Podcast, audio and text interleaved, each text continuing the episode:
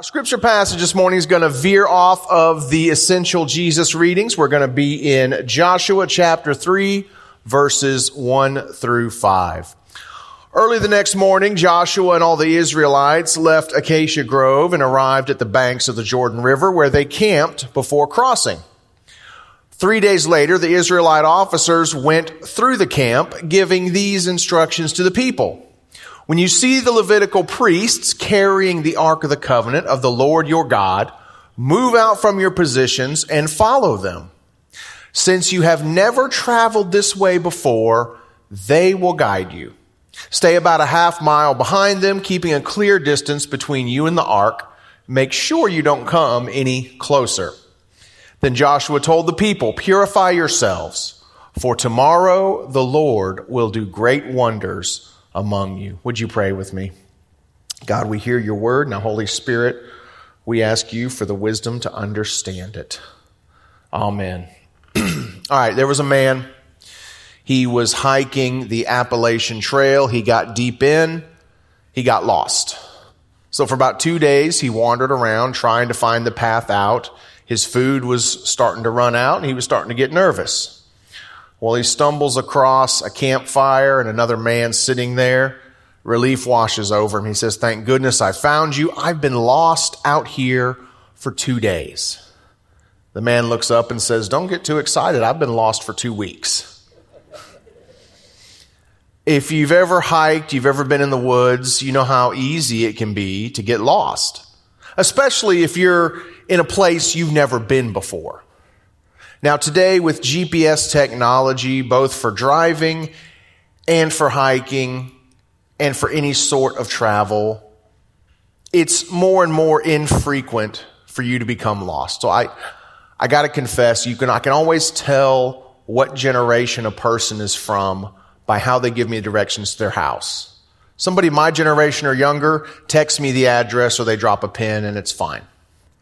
Someone from the previous generations, they'll give you the old style of directions. Go down about three quarters of a mile, like I know what three quarters of a mile is, but go down three quarters of a mile and turn left at the, at the Conoco that used to be a fried chicken station. I don't know that either. And then it's the fifth house on the right after you see the red barn. I'm not going to remember any of that. Just give me the address. I can put it in. I'm going to go wherever Siri tells me to go, and I'm usually going to get there. It's rare that I get lost, but occasionally, when traveling into a new place, especially somewhere a little off the grid, Siri's not as accurate. Now, this whole concept of getting lost as we travel, that doesn't just apply to physical travel. It doesn't just apply to going to a new location.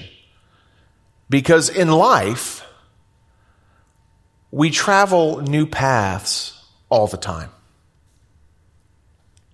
Whether that new path is leaving home to go off to school, whether that new path is leaving school to enter the workforce, that new path is being single and then getting married. That new path is having children, facing an empty nest, retirement, maybe losing a spouse, the person that we've done life with for decades now. We travel new paths all the time. And when we travel a new path, sometimes it's easy to start to feel a little lost. And a big reason for that is because we've never walked that path before. We don't know what it looks like. We don't know what it feels like. We've, we've gotten so used to being on one path that changing our course, even a little bit, is hard for us. And we can begin to feel a little lost at times. So I, I don't know how you wouldn't know this, but just in case you don't, at the end of June, you know, the, the, the God has called through the bishop and the cabinet for me to serve as the pastor of First United Methodist Church of West Monroe. So, my family and I, at the end of June, we'll be traveling a new path, going to a new church with new people and new things to do. And that's exciting. but it's a little scary. Because on the way, as I said, it's possible to start to feel a little lost. And you know, those of you who have been Methodist for a long time, you get this sense that your denomination is traveling a little bit of a new path. Or even if you've just been at Trinity for a long time, or even a short time, you can tell there's a bit of a new path. So whether it's as individuals, whether it's as a family, a denomination, or our particular church, as we travel new paths and as we begin to feel lost, it's important for us to find the guide, to find the map, to find the steps that we need to take to continue to go where God is calling us. And that's just what was happening in this scripture. So remember, God calls Moses. He brings the people out of Egypt and he tells Moses, I'm going to lead the people through you to the promised land, to the place that I promised them. And this goes all the way back to the promise that God made to Abraham. So they're going to go and they're going to enter this place that God has called them. It's somewhere new. They've never been there before. And God's going to lead them there. Now they wander through the wilderness for decades. So finally we come to the place. They're on this side of the Jordan River. The promised land is on that side. Moses has died. Joshua is now leading. And this is the moment that we read where they are preparing to go. And the instructions that God gives them through Joshua hold very, very valuable and poignant lessons for us, individually and corporately, as we travel our new paths.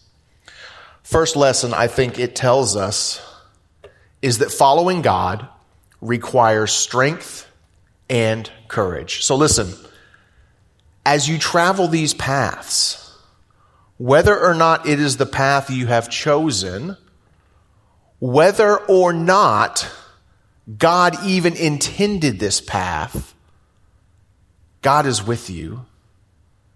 You never walk or travel alone. And so you have to follow Christ through this new path. And to do so requires strength and courage. Listen to Joshua 1 7. It's a well known verse. Be strong and very courageous. Be careful to obey all the instructions Moses gave you. Do not deviate from them, turning either to the right or to the left. Then, this is a conditional statement. If this, then this. So if you don't deviate, if you don't turn from God's instructions, then you will be successful in everything you do. All right, so the, the, the, first part of that passage we just read be strong and very courageous. That's an often read, often quoted passage. And like so many verses in the Bible or passages, it's used in a context that may not exactly be faithful to the intent of when it was written. So I love sports, played football, love football, but being strong and courageous, I don't think has anything to do with playing a football game. I really don't. What we're talking about here is real life stuff. When things get serious, God instructs the people of God to be strong and courageous. Now, right there again, we hear strong and courageous we probably think of a way a person acts towards external factors. What you do to this or this or in that or towards that. But the idea of strength and courage here in the Hebrew are far less about how you act towards external forces and far more about who you are, how rooted and firm and true to the course you will be especially when external forces come against you. Do you see the difference there? God's not telling them so much, go and get everybody. As God is telling them, be faithful, be true, be who I've called you to be, regardless of what comes your way. Be strong and courageous. Now, how do you do that? Well, the prescription is right there because right after he tells them be strong and courageous, he gives them the how. By following all of the instructions that God has given you. So do you want to be strong? Do you want to be courageous? As you travel a new path, as you face new circumstance, maybe even as you're put in a situation where you have to deal with new things, difficult things, sometimes painful things, do you want to stand? Do you want to weather these storms? If so, know who God is and know who you are in God. That will give you the strength to withstand. Listen to how the psalmist puts it in the very first psalm. And there's a, it's not a coincidence they made this psalm first in the lineup of all the psalms. Oh, the joys of those who do not follow the advice of the wicked or stand around with sinners or join in with mockers. But they delight in the law of the Lord, meditating on it day and night. You know what that means to meditate on God's law? It means to internalize it to let it marinate, to chew on it, to think about it, to sit with it. And can I also suggest meditating on God's word is not so much about finding a list of things to do or not to do as it is encountering God himself and then allowing it to go from there to guide your thoughts, your words, your actions. So listen to what happens to people who do this. They're like trees planted along the riverbank, bearing fruit each season. Their leaves never wither, and they prosper in all they do. To be strong and courageous, to travel a new path and to do it faithfully and accurately, you have to know God and you have to be rooted in Christ. Stop finding your identity in your job. Stop finding your identity in your success. Stop finding your identity in your athletic achievement. Find your identity in Christ Jesus and everything else will fall into place. Parents, stop finding your identity in your child's athletic achievement or academic achievement. Find your identity in Christ Jesus and everything else falls into place. Because here's the thing all of that other stuff will go away one day. Christ will not. So as you travel a new path, be strong and be courageous, but you do so because you know who Christ is and you know who you are in Christ. Second lesson following God requires faith. Let's look back at verses 3 and 4 of our main text giving these instructions to the people. When you see the Levitical priests carrying the Ark of the Covenant of the Lord your God, move out from your positions and follow them. Since you have never traveled this way before. I hope you, I hope that, that, that sentence catches you. Since you've never traveled this way before, they will guide you. Stay about a half a mile behind them, keeping a clear distance between you and the ark. Make sure you don't come any closer. This is the lesson. Every sermon that I'm preaching with you is being preached to me first. So this is the point that I'm struggling with. I want the map. I want the details. I want the schedule. I want to know the contingencies. I want to have it all planned and mapped out. And it just doesn't always work that way. Following God, especially down a new path, requires faith. It's not saying you don't do the work, but there are going to be times when God calls you. There are going to be times when life thrusts you into a place where all you can do is follow Jesus one step at a time. And that's okay. You know what I think? We're at point A, and God eventually wants to get us to point G. Now, if I know what point G is, you know what I'm going to do? I'm going to try and bypass B through F. I'm, I'm going to try and skip ahead to the ending. But I would miss everything along the way that I need to arrive at G. Sometimes all God gives you is the next step. When you're in grief, sometimes all you can do is take the next breath, and that's okay. Traveling a new path, following Christ requires faith. Now, what's the significance of the Ark of the Covenant? All right. So remember, Father, Son, Holy Spirit, all three are active throughout the whole Bible. Well, the Holy Spirit is the presence of God, and that's who's with the Ark of the Covenant. And if sinful humanity, who is not atoned yet because Christ has not yet come, died, and resurrected, if they come into the full presence of God, they're killed. So they can't enter into that presence. And remember, the Ark of the Covenant is placed in the middle of the temple, in the most sacred, the most holy, the most innermost place. And there's a veil. You couldn't go in there. Only the high priest, only once a year, etc. So it's the presence of God that they are to follow. And as Joshua said, since you've never been this way before, you've got to follow the presence of God. Well, now, remember Christ, when he dies, what happens to that veil that's in the temple that keeps that separate? It's torn, it's gone. And Paul writes, because of Christ, we are cleansed, we are prepared, we are now the temple, the Holy Spirit lives within us.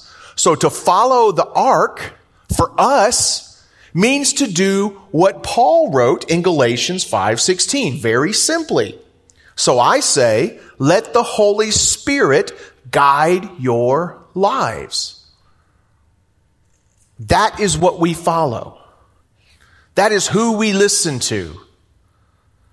That is the influence that shifts and shapes us as we go forward. Now, how do you do that? How do you follow the Holy Spirit? Well, first, to follow the voice of the Holy Spirit, you got to know what he sounds like, which means you got to take time to listen. You got to set aside time each day. You listen through prayer. You listen through scripture study. You listen through participating in worship with other Christians. You listen by practice. You know, when a woman is pregnant with a child, they recommend not only talking to the child, singing to the child, doing, doing all these things. And not just the mother, the father too. Because the child learns the voice of their parents.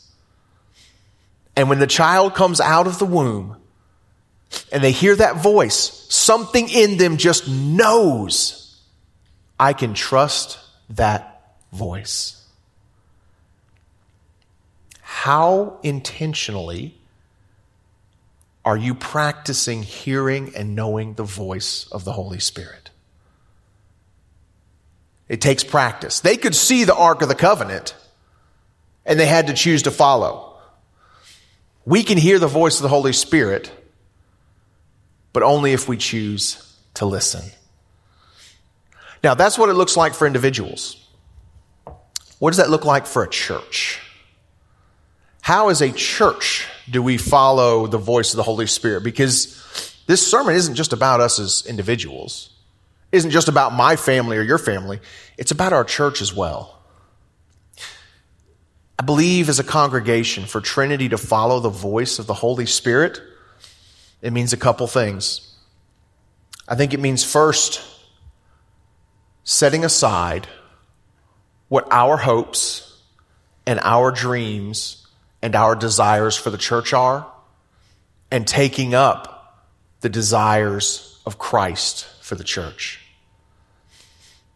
Our goal is not to make Trinity or First Methodist West Monroe or the Methodist Church great. Our goal is to make the name of Jesus Christ known, to make his name great Friends, if all we're doing is working to make Trinity great, then we're building a great big tower of Babel that God needs to come and knock over. It is not about building our brand. It is not about building our kingdom. It is about building the kingdom of Christ. So following the voice of the Holy Spirit as a congregation means setting down what we want, asking God what he wants, and going in that direction even when it conflicts with what we want. Last Wednesday in our small group, we watched this fantastic video about parenting. Um, the, the, the speaker said, Our children's happiness is not nearly as important as our children's holiness. And if holiness and happiness are at odds, holiness must win out every single time. The same is true for us as a church if what makes me happy as a church member doesn't make our church more holy, then it needs to go away. Yes, our churches travel new paths, and we have to listen for and follow the voice of the Holy Spirit down that as well, which leads us into the final lesson. Following God down a new path is often the way to the greatest blessings. All right, let's look back at verse 5. Then Joshua told the people, Purify yourselves, for tomorrow the Lord will do great wonders among you. Isn't that what we want in our lives? Don't we want God to do great things in and through our lives? Because that's what's significant. That's what is lasting. That is what is of eternal value as individuals and as a congregation. And that doesn't happen by staying where we are. Look, I loved kindergarten. I went to school back when kindergartners could take naps and play on hippity hops and didn't have to write a four page essay for standardized testing. Back when kindergarten was kindergarten. I loved it. It was fantastic. Lincoln logs. I went for those every time during toy time. But how foolish would it be for a 42, almost 43 year old man to stay in kindergarten. We don't achieve the blessings of God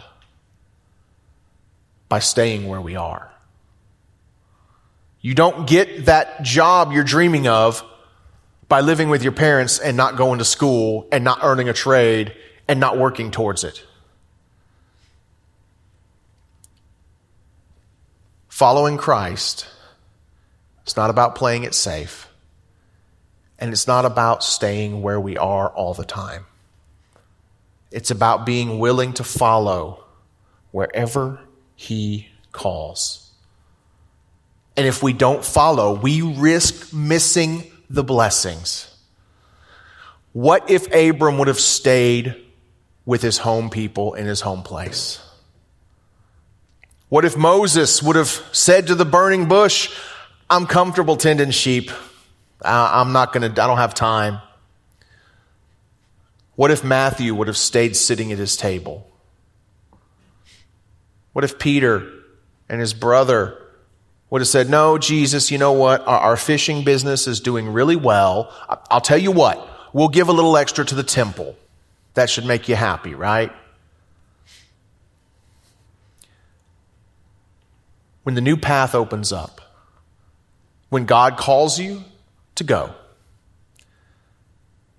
if you follow the voice of God, it will not always lead you to the easiest place. But if you're following the voice of God, you will never find yourself in the wrong place.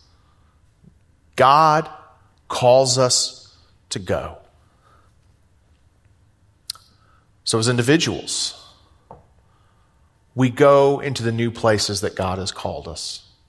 Sometimes that call is dynamically spiritual. Sometimes it's an opportunity that just seems to naturally open up. Where is God calling you to go? I know, I know God has been speaking to some of your hearts and calling you to something. It's time to say yes. It's time to go where God is calling you. And I know as a church, God is calling Trinity to new and powerful things. But it will never happen as long as Trinity looks back and wishes to go back to the way things were.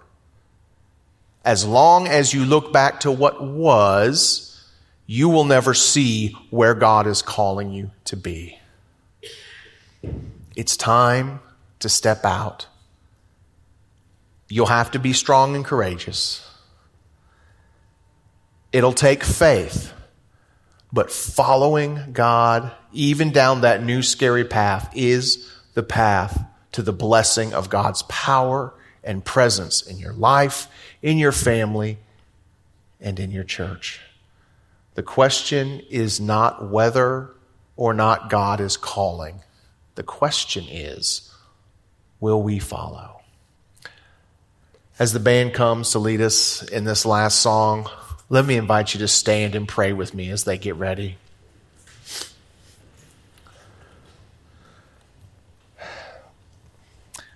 God, may we, may we hear your voice. Holy Spirit, may we recognize what you're calling us to do, where you're calling us to be, and may we have the grace and the courage to follow you wherever that is. Amen. Thanks for listening to the Trinity Podcast. To find out more about Trinity, visit us online at www.trinityruston.org.